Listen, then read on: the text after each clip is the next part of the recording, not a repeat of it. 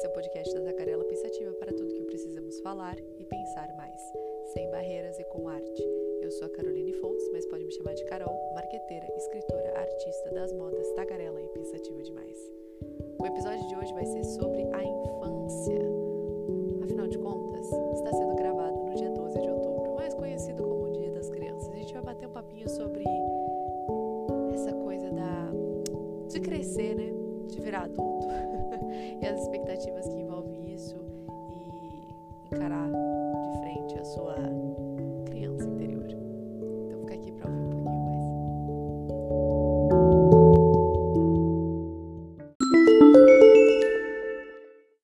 Você consegue se lembrar de como você era quando era criança? Que, em que pessoinha você era? Porque eu paro me questionar e eu não sei até que ponto a minha memória tem a ver com a realidade ou são projeções do que as pessoas contaram sobre mim. Mas eu acho que na maior parte do tempo eu acredito estar certa como eu penso que eu era quando eu era criança.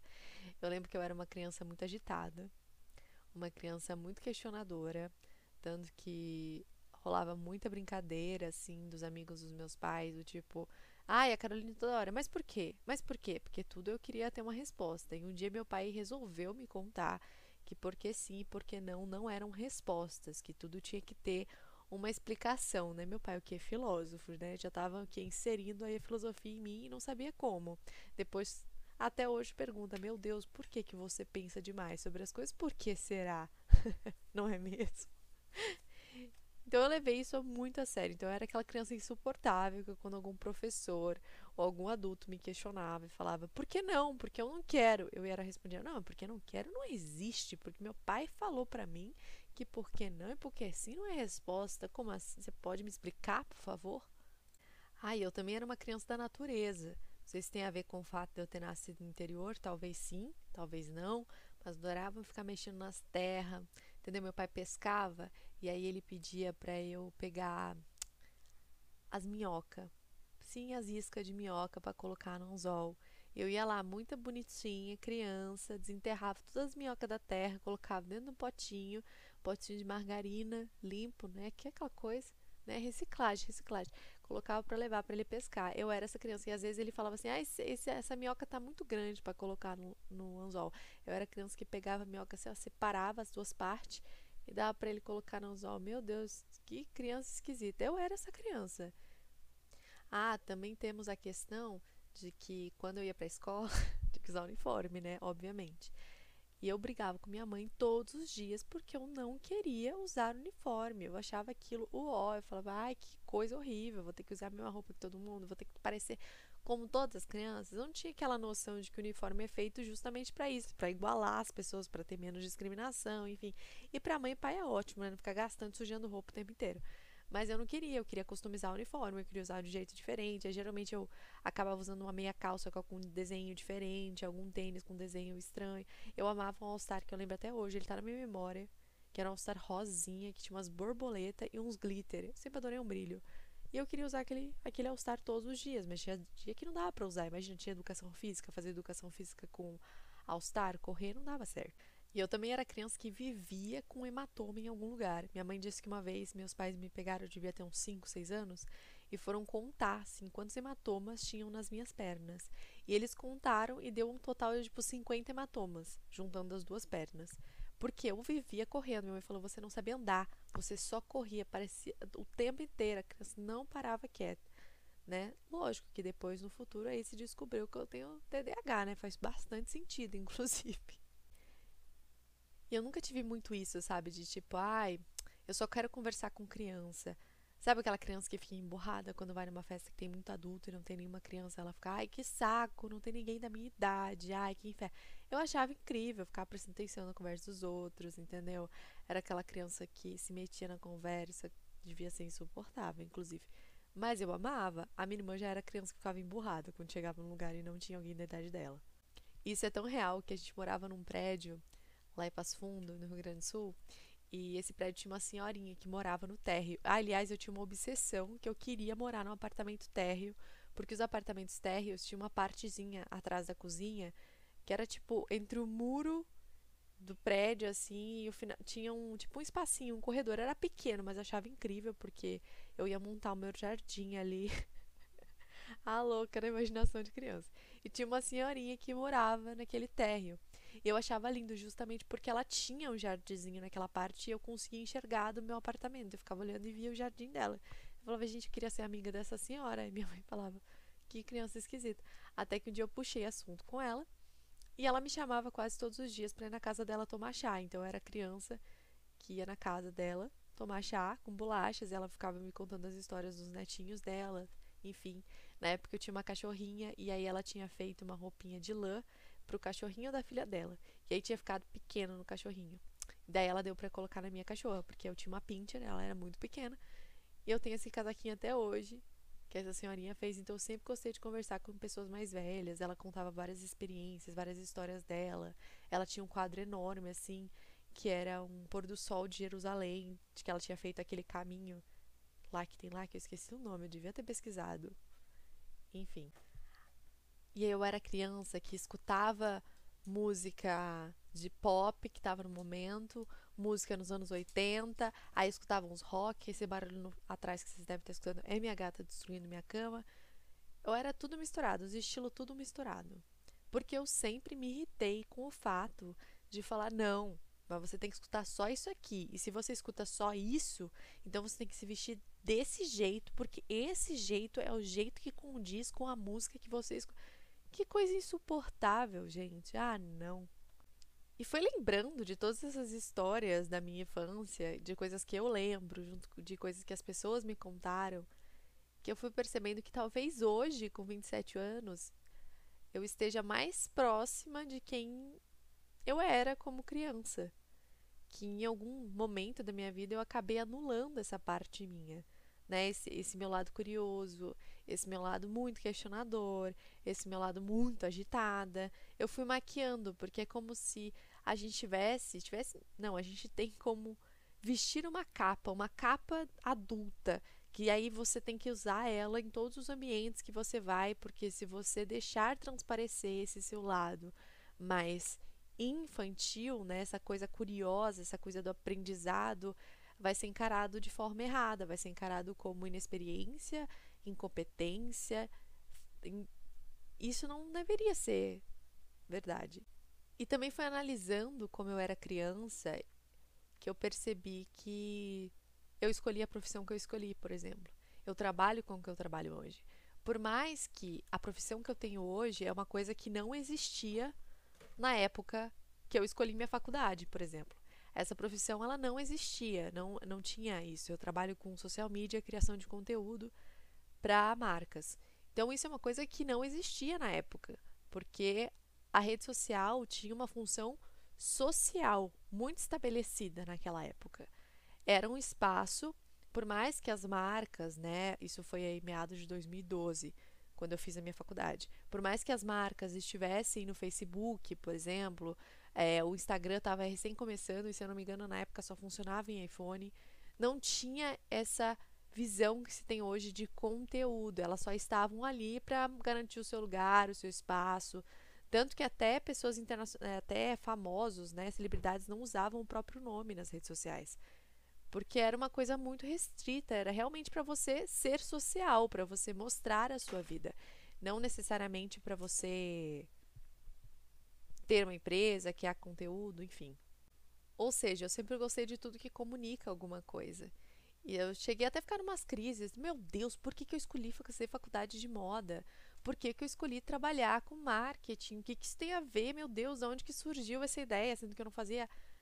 Eu não sabia de nada desse universo quando eu entrei na faculdade. Eu não era a menina que lia revistas de moda e aí por isso teve muita vontade de começar. A... Não.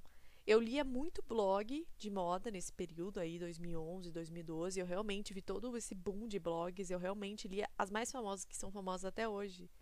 Eu lia todos. Mas eu não tinha esse conhecimento, eu não conhecia de marca, principalmente marca de luxo. Eu não entendia como funcionava a questão de desfile, de tudo mais. Mas eu realmente escolhi fazer moda e ainda fui pro lado do marketing porque eu sempre gostei do lado da comunicação, daquilo que ensina, daquilo que expressa, daquilo que entrega, daquilo que agrega alguma coisa. não necessariamente só um produto. E por que que isso tem a ver com o meu lado de criança? Quando eu brigava, né, para usar uniforme, que eu não queria usar uniforme, que eu queria modificar o uniforme, que eu queria fazer várias coisas, um dia eu comentei isso com a minha terapeuta, ela falou a seguinte frase: Carol, entenda que isso é uma comunicação não verbal. Era uma forma de você se expressar sem falar, né, com as pessoas. A sua roupa ela comunica. E eu fiquei, caraca, é 100% isso. É, é 100%. Não só na moda, mas no meu trabalho. Tudo comunica. Tudo expressa alguma coisa. Tudo. Então, faz total sentido eu trabalhar com o que eu trabalho e falar sobre o que eu falo. Porque eu respiro comunicação o tempo inteiro. E criar conteúdos, criar essas coisas, é nada mais é do que agregar. Olha o avião passando no meio, tudo bom? Nada mais é do que agregar e aprender, que era o que eu fazia quando eu conversava com a senhorinha, quando eu fui fazer um trabalho voluntário num asilo e conversei com um monte de gente. É isso, é o conhecimento, é agregar, somar, enfim, tudo isso. Independente que o tempo mude, que tudo mude na minha vida, uma coisa eu vou ter muito certa, que esse lugar de comunicação, criatividade e ensinamento e tudo que agrega, tudo que troca, sempre vai fazer parte da minha vida, independente. Então, por mais que tudo mude, isso vai ser sempre uma certeza, porque isso sempre esteve em mim desde muito cedo, desde muito cedo, desde, né, uma pequena Carol. Eu acho que quando a gente é pré-adolescente, adolescente, né, pulando pro lado, saindo do lado da criança, muitas vezes somos cruéis demais com a gente mesmo. A gente cobra uma sabedoria de mundo, de tudo muito rápido, muito momentâneo. E não é assim que acontece, porque muitas coisas nós só vamos saber com o tempo, com a vivência, que é uma coisa que a gente não tem nessa fase, mas é uma coisa que a gente gostaria de ter. E rola aquela transição, né, também, que você não é responsável o suficiente por suas ações, porque você nem pode, nem legalmente, mas você também não é mais uma criança que precisa ser adolada, que precisa de alguém que te lembre para fazer as coisas, porque você já tem idade, já está grandinho o suficiente para saber o que precisava fazer. Então é tudo muito confuso, é uma fase muito confusa. E eu acho também um pouquinho errado que nessa fase, aí os pais vão me matar agora, que nessa fase aí dos 17, 18 anos você seja obrigado a escolher qual profissão que vai ter pro resto da vida, porque não dá. As coisas mudam, o mundo muda. E às vezes aquilo que você gosta muito de fazer não precisa necessariamente virar sua profissão, pode ser só um hobby e tá tudo bem também. A gente também tem que aprender a ter um hobby. Eu tenho essa dificuldade gigantesca, porque eu quero transformar tudo em alguma fonte de renda.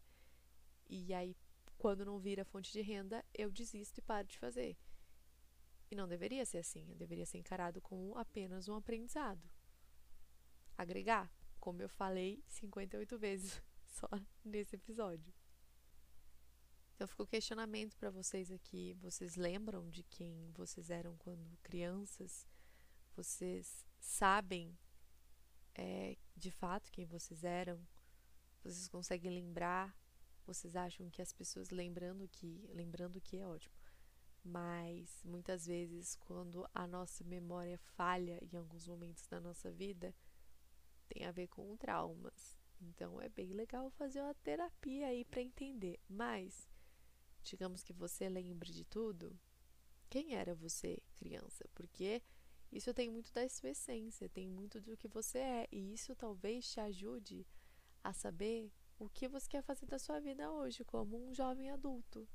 No que você quer trabalhar, no que faz o seu olho brilhar, no que faz você continuar ou não alguma coisa.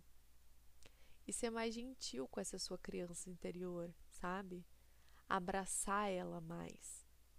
Eu era uma criança muito agitada e por isso muitas vezes eu me esquecia de lado. Eu era uma criança também que queria abraçar o mundo, queria lidar com problemas que não eram meus. Eu queria resolver os problemas dos meus pais quando eu via eles em alguma situação que eu não gostava, que eu não achava que eu via que estava fazendo mal a eles, eu queria fazer algo, eu queria mudar a situação. Só que eu era uma criança e essa responsabilidade não era minha. Essa responsabilidade era deles, não minha. Então isso eu acabei trazendo para minha fase adulta em alguns momentos. Então é importante você perceber quem você era como criança no seu passado e tudo mais, para não repetir esses comportamentos hoje, né? Para e também para entender o que você é, como já falei antes. Que nem eu sempre fui a criança das artes, sempre. Eu sempre adorei pintar, eu sempre adorei desenhar. Eu tinha uma imaginação extremamente fértil quando eu brincava com as minhas barbas, elas tinham umas vidas assim, muito louca. Vários compromissos, eram mulheres muito compromissadas. Odiava brincar de boneca, de bebê. Gente, eu tinha pavor. Meu bebê sempre tinha babá, porque eu não tinha paciência nem para cuidar de uma boneca. Imagina, né? Uma Barbie, sim. A Barbie, minha Barbie era sempre muito bem sucedida, ela era muito maravilhosa. E além de toda essa imaginação para criar, eu adorava escrever várias coisas, negócios, amava. Nossa, sempre, muito das artes. E eu cantar. E eu acabei anulando isso por um tempo da minha vida, justamente por isso que eu falei. Porque se aquilo não se, não se tornasse uma fonte de renda, eu parava de fazer. Eu não queria fazer mais. Eu não sabia transformar aquilo só num hobby, num momento de paz, num momento de, de conexão. Então também é importante perceber aí que às vezes nem tudo que faz teu olho brilhar você precisa necessariamente transformar em uma fonte de renda. Porque às vezes quando você transforma na fonte de renda, você começa a odiar fazer aquilo. Então é bem importante perceber isso também. Bom, eu espero que esse episódio não tenha ficado tão confuso assim para vocês, porque é o meu segundo episódio sem roteiro, porque eu realmente não sabia o que tema que eu ia falar hoje, mas eu só fui deixando os pensamentos virem na minha cabeça em relação a isso. E por hoje ser o Dia das Crianças e ficar relembrando da minha fase criança. E o último episódio que eu fiz, que foi nessa pegada sem roteiro, muitos de vocês me mandaram mensagem falando que gostaram e que se sentiram mais próximos como se, se a gente tivesse, sei lá, numa mesa de bar conversando. Seria mais ou menos assim mesmo, porque eu viajo e eu gosto muito de refletir sobre as coisas e questões de vida. Então, de fato, isso aconteceria. Então, não deixe de me contar alguma história legal que tenha acontecido na infância de vocês. Se vocês pararam para pensar em como vocês eram e que talvez, opa, deu um estalo do porquê você fez, porquê você faz o que você faz hoje, ou porra, agora decidi o que eu vou fazer. Meu Deus, eu não achei que eu não tinha falado palavrão nenhuma vez nesse episódio, mas eu falei agora. mas enfim, eu não vou precisar colocar conteúdo explícito, eu acho. Então vamos para os quadros.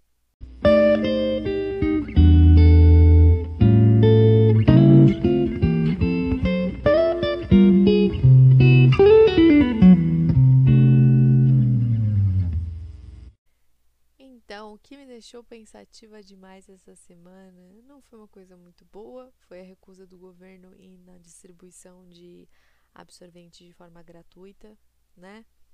E todo o caso da Mari Ferrer. Cada dia mais difícil ser mulher nesse país, nesse mundo, né? Cada dia mais complicado, isso me deixou bem, bem pensativa em relação às gerações futuras, em relação ao futuro, por exemplo, que eu tenho uma irmã adolescente então, bem complicadinho, nada muito alto astral nesse momento. É, e o que me deixou tagarelando demais essa semana. Olha, sinceramente, nada me deixou muito tagarelando essa semana. Porque essas últimas semanas eu tô muito atolada de coisas, não tô tendo nem tempo de tagarelar sobre as coisas. Né? Tô tentando organizar minhas leituras então vou ficar devendo para vocês é o que eu tô tagarelando demais. Porque nem terminei Round 6. Eu tenho esse problema com série, gente. Demoro uma vida para terminar as séries. Minhas amigas ficam muito bravas, porque elas falam, você tem que assistir! E aí eu esqueço e não termino. E a gente nunca pode comentar sobre a série, porque eu não acabo a série nunca. Mas eu juro que eu vou acabar. E aí eu vou fazer um episódio inteiro falando sobre isso. Ou não, porque vocês não vão aguentar o episódio inteiro, né? Para saber mais sobre Tagarela Pensativo e essa pessoa que vos fala, segue na rede social arroba Tagarela Pensativa no Instagram e arroba Caroline Foltz em todas as redes sociais. É o mesmo arroba. Então, eu espero vocês aí até quarta-feira que vem com o episódio, acho que talvez um pouquinho mais animado. Porque se eu tô um pouquinho cabisbaixa, eu sei, eu sei, eu sei. Talvez seja TPM, eu vou comprar. Vou comprar é ótimo, vou culpar a TPM. Tá bom? Um beijo e até mais.